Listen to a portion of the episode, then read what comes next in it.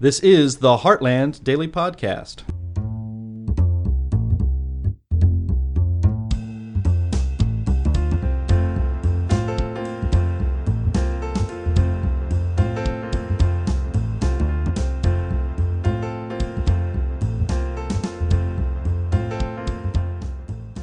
Hello, everyone, and welcome to the podcast. This is Anne Marie Schieber of Healthcare News. You know, the other day I came across an interview that was done with Milton Friedman, and he was interviewed by Larry Arnn of Hillsdale College.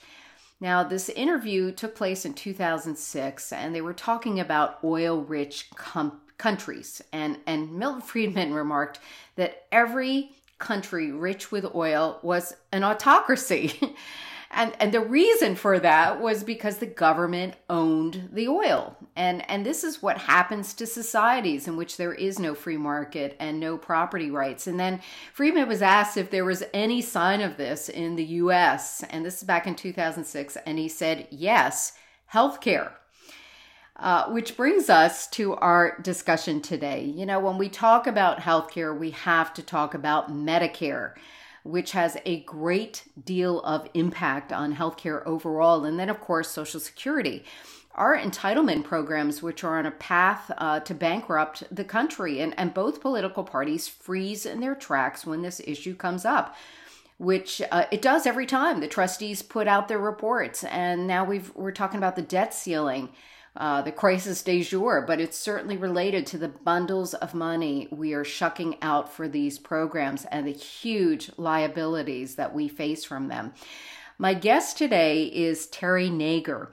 Terry is the primary founder of Plan for America. Now, this is a plan to privatize Social Security, Medicare, and provide people with lifetime affordable health care. And an opportunity to leave people uh, to give people uh, an opportunity to have a financial legacy to their heirs something that you don't get right now after paying a lifetime into medicare and social security. Now a few weeks ago i participated in the first ever conference on plan for america which has been out now for about at least 10 years. Um, and on this panel was John Goodman, the co publisher of Healthcare News, Stephen Moore from the Committee to Unleash Prosperity, economics professor Daniel Smith. We had a terrific panel, wonderful moderators, vigorous discussions. We talked about debt and deficits and Social Security and healthcare. Terry, I am pleased to have you on the podcast. Well, hello, Anne Marie. I, I appreciate being here. well, we, we have a lot to talk about, but first, can you give our listeners who are unfamiliar with Plan for America kind of the 30 second elevator pitch? Okay, I'll, I'll try to do that. Um, Plan for America is a unique approach to avert financial disaster for the United States. The annual deficits, national debt, and the unfunded liabilities arising from the large social programs, you know, Social Security and Medicare, uh, are so enormous that the politicians of both parties don't even propose solutions.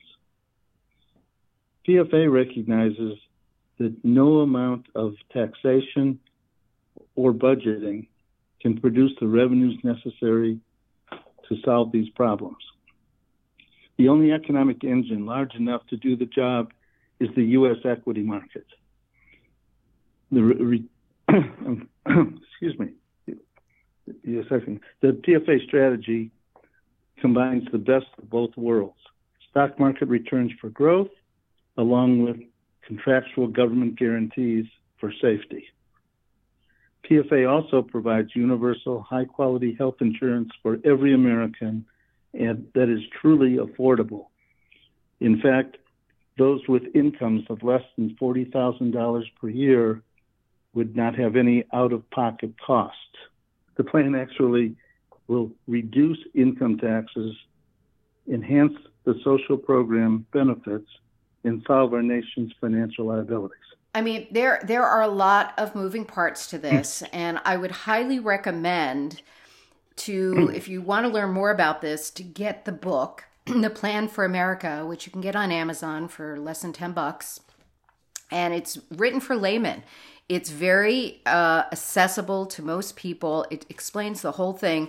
But two key things here. All right. So it would take your payroll tax and put it into a trust that you would have in your account and then it would be voluntary. So would not you wouldn't have to join this. We're not going to force people to you know bail out of these programs and jump into a private program. This would be completely voluntary.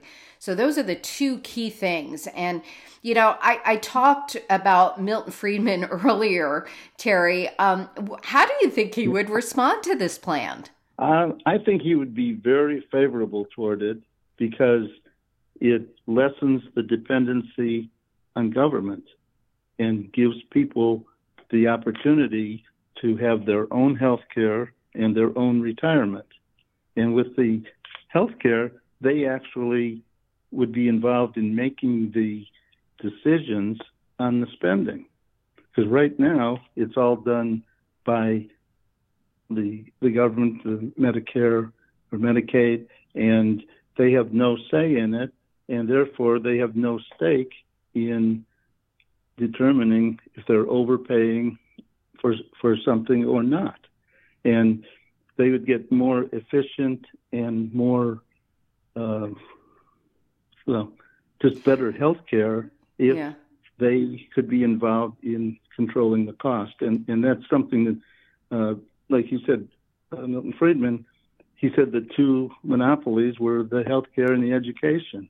Yeah. That the that controlled by the government, and they are two of the most inefficient um, services that the government provides. Right. And and he talked quite a bit about privatizing these two institutions and this is back years ago and now, you know, he's not around today, but I think he would just be probably frothing at the mouth to see what's been going on because, you know, think about it, we have the whole idea is letting the market do its magic. You have gazillion decision makers and it responds the cream rises to the the top we do not have that in healthcare. It is so dictated and controlled by the government that really there are f- very few choices. Medicare trickles into every aspect of healthcare. And um, and that's why we see people complaining about health insurance. Why we feel why we've got a huge portion of the population that feels it has no alternative but to go on to government health care, which is not a solution. Um, because then, of course, you have to ration it. So we we could talk mm. about that topic alone for probably two hours, but I want to get back to the plan. Um, Terry, can you tell us how you started this? Now, you are a financial planner and you have some other financial credentials. What was the spark that ignited your interest, and uh, how did you go about this? Okay, it, it really came about as a result of President Bush proposing some privatization, partial privatization of Social Security in 2005, and he he had some some supporters. Uh, there was there was interest in it, but his timing was awful because we had just experienced the 2000 to 2002 bear market when the dot com bubble burst and all of that.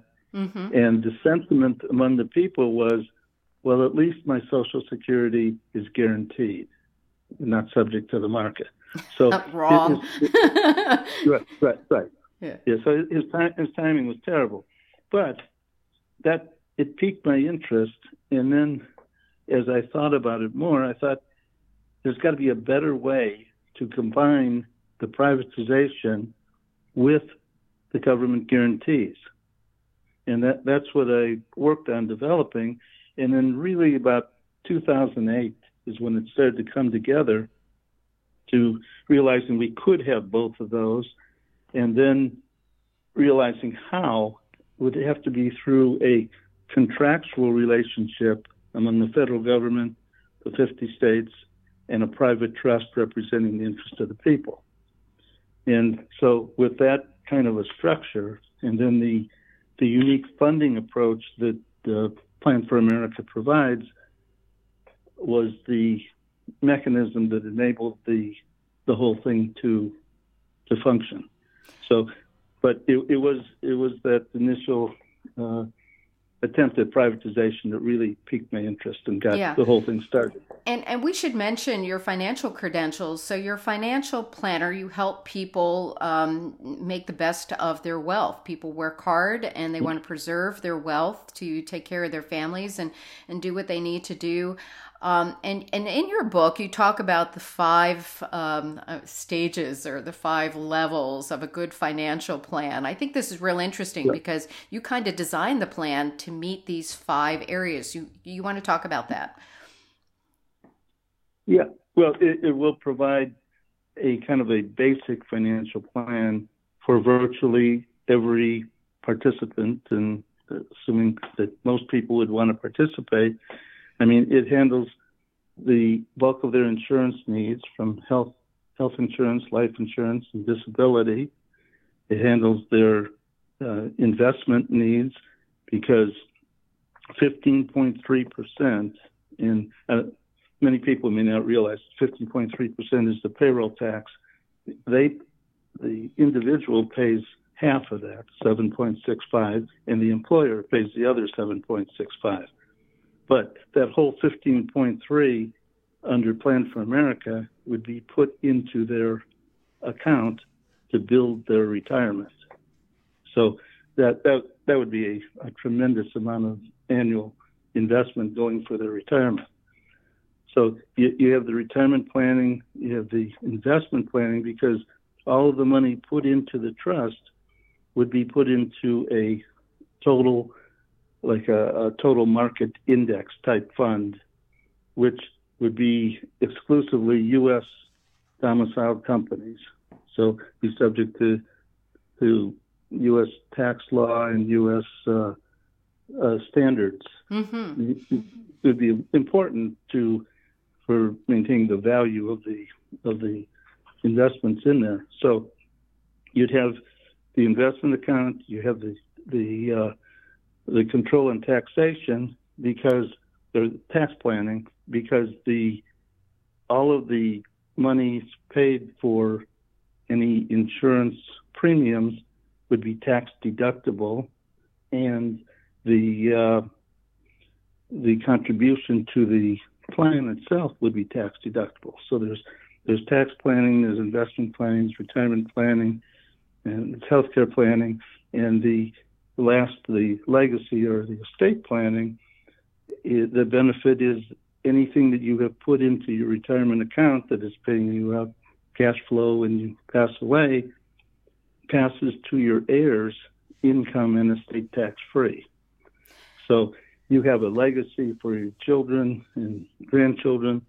Um, the the example that we like to use is you take the case of an say an inner city grandmother who has nothing in the world except her now social security check, but then it would be a PFA check coming in, and she has nothing for her children or grandchildren. Mm. But now be able to pass what she has accumulated or the in cash flow pass on to her heirs, and so so that is the the fifth aspect of the uh, you know, it's a basic financial plan, but it, it would something that would be especially good for the lower to middle income people who don't have access to that kind of planning advice and and to set them up with a a financial plan. So. Yeah, and and this is why you got to get the book because in the book you do a case of somebody who only earned $25,000 over 40 years and how they could actually, through this plan, come out ahead. uh, potentially, because you've got, you know, you're basing it on uh, investments that over time will grow and you've got a very low threshold. You're kind of banking on what four or five percent? Well the, the example that you're using there that is the guaranteed level is 4%. See, the way this works, the if when you retire and you, you take your payout, you're guaranteed to get the highest of three payouts. One would be what Social Security would pay. Two would be all of your contributions with a 4% compounded rate of return paying out 4% of that, or the value of your account at the end of the previous year, paying out 4% of that. Now, that one is the most likely case because hmm. the it's the market's likely to return over 6% compounded. Historically, it's been 10. Uh, so if it does, uh, even if it did 8, you would have uh, the return of 8 of the 2% for the, the trust charge, but that would leave a 6% growth rate, and which would be much greater uh, accumulation than under a 4%. So it's likely you'd get the third one, which would be the highest of the three, and that's those are what you're guaranteed to get. Yeah, and, and here's the best part. We talk about this word guarantee, and everyone thinks because government is uh, the program, the, the entity behind Medicare and Social Security, uh, they think it is guaranteed, but it is not guaranteed. In fact, right now, right. we're looking at possibly higher taxes or cutting benefits. So there's no guarantee. And yeah, you talk to young people, they don't even think this thing is going to exist for them. They just are paying it like a tax. And I remember like Stephen Moore on our panel discussion said something like, boy, if we had done this 20 years ago, uh, millennials would be millionaires today, right now. So it right. would be incredible to see the growth in these accounts. And here's the other thing I really like about it there's no games, there's no lobbying about what companies this trust would have to buy. It would be every U.S. domiciled public company based on their market cap. We would buy, the trust would buy stocks in these companies. There would be nobody saying, no, you've got to buy, you know, um, social social justice right, companies right, right, yeah. or any of that nonsense. It would be totally fair and nonpartisan. Right. Well, and the uh, when you think of the magnitude of it, if the if there was like universal participation, there would be about 1.3 trillion dollars going into it each year. Yeah. And that would be a tremendous injection for the economy put a trillion three into the into the markets each year, yeah. and it would produce a lot of jobs, a lot of economic activity, and uh, it, would just be very positive. There'd be probably a lot of uh, corporations from around the world that might like to relocate to the U.S. to be part of this index. Mm-hmm. I mean, another key aspect on the taxation is that this would make dividends on common stock U.S. domiciled corporations tax deductible to the corporation and tax free to the recipient. And wow. that would encourage much more. So, so, you want the trust to grow as fast as possible mm-hmm. because as it grows, that throws off more revenues to pay down the debts faster. Right. So it's in the government's interest for the trust to grow rapidly to help pay off, reduce the deficits and pay off the debt. Yeah, and, so, and you've again, you've got to read the book to see how this works because it's really amazing how it would work. It would pay off uh, the debt, the national debt. It would relieve us of the liabilities of Medicare and Social Security. It would take off and help with the deficit which is Medicaid spending and healthcare subsidization, you know, the government has a huge chunk of um, involvement in the healthcare system. I don't know what it is. I think 30 to 40% of all healthcare spending is by the government. And, and this is just costing unbelievable amounts of money. And by getting it more into the private sector, we could get it back to normal, like normal functioning markets, like housing and food and clothing and whatever. Um, I want to talk to you a little bit about the political stuff now, because here's another cool thing about the book it's got a picture of an elephant and a donkey on it. So it's written in a nonpartisan way, okay? There's something in there to appeal to both sides of the political spectrum. Um, but I will tell you, this program that we have now with Social Security and Medicare is so dysfunctional, but it actually benefits a lot of people. And there is heavy lobbying going on, and there are a lot of people who don't want to change the status quo. So I'm wondering if you might venture to guess do you think that this is something that could change? I mean, you know, we talked about privatization under Bush too, but that was 20 years ago, and no one's really talked seriously about it ever since.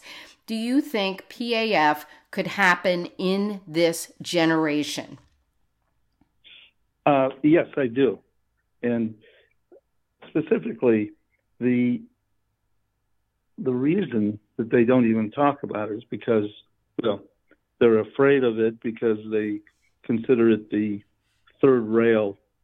And what what that means for the younger listeners is that in the old subway systems on the tracks there used to be the two outside rails that the that the that the car actually ran on, and then a rail in the middle, which was the source of the electricity which which powered the the subway.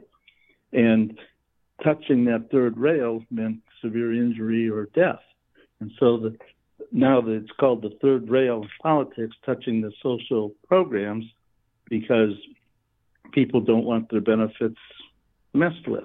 Oh yeah. Uh, the, re- the the reason that I think that we can appeal to people is because we are going to enhance their benefits and lower their cost. I mean, and the other thing is not only enhancing the benefits, but making them more secure. Because, like you mentioned earlier, um, the Medicare Trust Fund is depleted in 2028, and Social Security Trust Fund in 2033, 2034. And so, what's going to happen at that point is there's going to be a need for a tremendous amount more money, which will mean far greater taxation, or far greater government borrowing, which would be more inflation. I mean, there none of the choices are, are very good. Right. So, so the I, I think there'll be receptivity because if, if you tell like especially young people, the Gen Zs and the millennials, you tell them that okay, instead of that 15.3 percent, because not only are they losing their part, but they're losing what the what they could be getting from the employer, um, is just flying away to money heaven. Instead, it could be going into accounts in their name and building for their future. And if you have a savings rate of 15 plus percent and you compound that at, uh, well, anywhere from 4 to 10 percent, I mean, you can just have a tremendous amount of money and it would be theirs. Yeah. I mean, but, so, so I, I, I, think it could be, and, and I, I, think it would appeal to people as long as it can be explained to them. Right, and that's that's the key thing because now we're dealing with generations who've been sort of indoctrinated into this idea that government is Santa Claus and that government is the, you know, the the the person that's going to hold up their back and and that's just not the case government doesn't create wealth it just churns it right um, do right. you uh, do you think um, that even with this culture and and you know here's another thing that came up in our panel discussions is the division that's going on in our country right now. I am so convinced it's because we're dealing with this fixed pie. We're not seeing the growth. And so people are clamoring over something that's not expanding. But if we allow the right. free market to expand everybody wins. We lift all boats right? And we just it, have to yeah, start exactly. telling people how this works yeah, yeah. No, that's that's very true because when you are dividing up a pie that is not getting any bigger, then everybody fights over over every piece and every right. sliver of every piece. But if you have an expanding pie, everybody can win. Yeah, and, definitely. And, and that's that's how this country got to be as large and wealthy and powerful as it as it has become over time is because we had policies that fostered growth and competition and development and the pie kept expanding and and the wealth expanded and now we're we're kind of thinking backwards and constraining it rather than encouraging and developing more of this growth. Yeah. Um, I, I want to, we're getting close to the end, but I want to ask you about two oh, more things. Sure. Uh, the projections. So in your book, you've got a long table here showing how this this trust could grow over the years and have mm. have it mapped out by the year. It's real cool to see that. Is there any update needed on this, and are you attempting to do that? Yes, we are. Um, we have talked to the, the Dr. Latinen, the, the PhD who built this for us, and he is uh, tied up in a number of things. So we're going to probably have to uh, get with an, someone else. We, we we've got a number of people in mind. So, but yes, this is we plan to do it. We realize the necessity of doing it, and uh, the we you know we had a revision to get it to the 2019 numbers, but now it's time to get it to the, the next level. And yeah. so, absolutely right, and also to get an actuarial analysis done. And you know, who, maybe there's some actuaries listening in our audience who are uh, connected to an academic institution. we need like a uh, an, an, action team on this to get going on it because again, we're the clock is ticking. Oh yeah, no, that, that's absolutely, absolutely true. Now, I don't believe that numbers are are very far off even at this point, because I think I think greater efficiency would be introduced in the program, but that's we don't have that.